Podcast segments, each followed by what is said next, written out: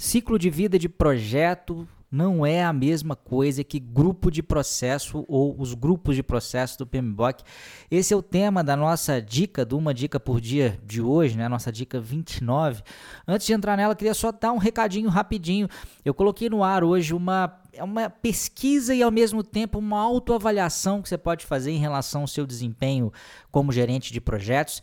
E eu queria te convidar para responder essa pesquisa. A motivação para criar essa, essa pesquisa que não, não, leva nem dois minutos, eu diria que uns 90 segundos você vai conseguir responder, é que eu vou estar tá dando uma aula ao vivo na semana que vem, uma aula gratuita e ao vivo sobre como aumentar o seu desempenho como gerente de projetos.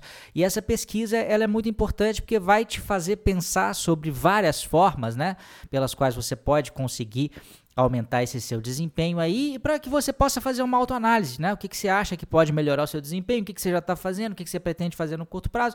São três perguntinhas é, é, muito rapidinhas que vão te fazer pensar e também vão me dar alguns insumos para que essa aula da semana que vem fique ainda mais interessante para você, tá? Então esse é o recadinho. Vamos agora para a dica do dia, então. É, por que, que eu resolvi falar a respeito desse assunto, gente? Ontem eu tive uma, uma aula de esclarecimento de dúvidas na, no, no, meu curso preparatório para PVP e apareceu esse tema que sempre aparece no começo do curso, né, quando a gente está falando de estrutura de gerenciamento de projetos. É, e eu me lembro da época de consultoria também, quando eu chegava e perguntava para uma determinada empresa qual que era o ciclo de vida que eles tinham, que eles usavam, e, a pessoa já ia, lascava, ah, o nosso ciclo de vida é iniciação, planejamento, execução, monitoramento e controle e encerramento. Eu falava, não, não é.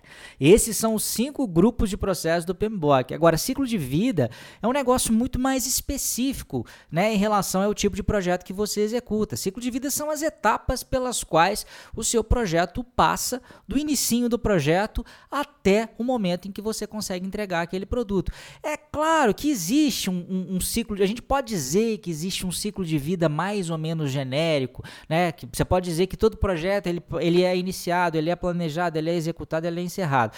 A gente teria que tirar desse ciclo de vida genérico o monitoramento e controle, né? Porque o monitoramento e controle acontece ao, ao longo do projeto como um todo, desde a iniciação até o encerramento, ele não acontece num momento estanque ali de, do tempo, né?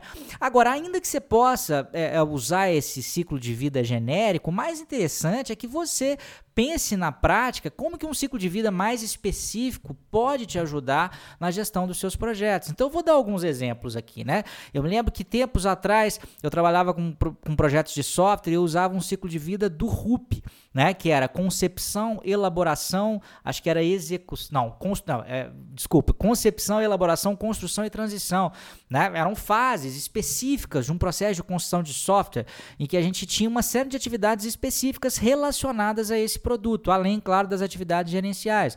Se você conversar com alguém que trabalha com, com Scrum, com métodos ágeis, ele vai te dizer que o ciclo de vida dele é iteração 1, iteração 2, iteração 3, iteração 4, sendo que ao final de cada uma dessas iterações já tem que ter alguma coisa aí de software pronto, rodando para o cliente é, avaliar. Se você trabalhar com, é, ou perguntar, fazer essa mesma pergunta para gente que trabalha com projeto de engenharia industrial, por exemplo, ele já vai te falar que o ciclo de vida dele é outra coisa. Né? O ciclo de vida dele já vai ser análise de viabilidade, projeto conceitual, projeto básico, projeto detalhado, depois a construção uh, e montagem. Se você falar com uma pessoa que trabalha com projeto uh, na área de publicidade, ele vai te dizer que o ciclo de vida dele é outro. As etapas pelas quais um projeto de publicidade passam vão ser é, briefing, planejamento, é tem até uma coincidência com o nome planejamento. A terceira fase vai ser a construção das peças e do plano de mídia. E a quarta fase vai ser a veiculação.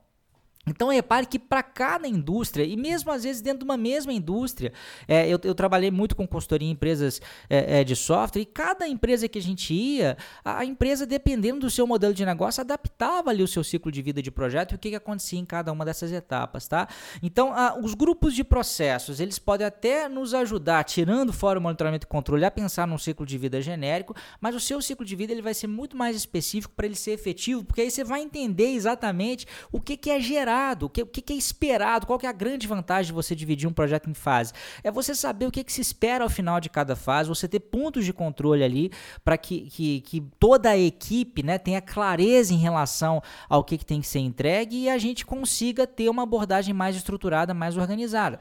É, é até tema de questão, lembro de, me lembrei aqui agora de uma questão de exame PMP que falava quando você precisa dar uma organizada na casa, a sua situação está muito bagunçada, ninguém sabe direito o que, que tem que entregar, em que momento no projeto projeto, o que, que você faz? E eu me lembro que a resposta correta para essa questão era justamente isso: usar uma abordagem de ciclo de vida. Mas para isso, o ciclo de vida ele vai ter que ser é, mais específico, ele não vai ter que não vai poder ser genérico. E essa confusão ela também é ruim, né, entre os grupos de processo do PMBOK e ciclo de vida, porque na prática é, a gente poderia ter e deve inclusive, pra, especialmente quando as fases são maiores um pouco, a gente tem a presença de todos os cinco grupos de processo em cada uma dessas fases.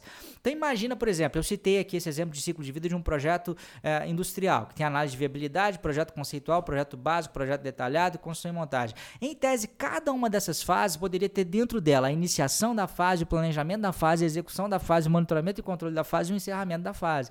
Então repare que não, não é a mesma coisa e na prática esse esse grupinho, né, ou essa, esse esses cinco grupos de processo, eles acontecem né, de forma recorrente em cada uma das fases é, do ciclo de vida do seu projeto. Então, o ciclo de vida é o conjunto de etapas pelos quais o seu projeto passa do seu início até a entrega do produto final, é uma divisão temporal do seu projeto e os grupos de processos PMBOK são ah, uma forma de categorizar os diversos processos gerenciais que vão te ajudar, obviamente, aí na entrega ah, desse projeto, tá? Eu vou colocar então aqui uh, uh, logo abaixo o link para essa mini pesquisinha, né? Só vou te pedir o seu e-mail, a sua, uh, o seu cargo e depois responder essas três perguntinhas de múltipla escolha. Isso vai te dar um horizonte bacana de autodesenvolvimento e também vai me ajudar a fazer uma palestra, uma aula gratuita na semana que vem que vai te interessar muito mais, tá bem? grande abraço e até amanhã na nossa série Uma Dica por Dia. Tchau, tchau.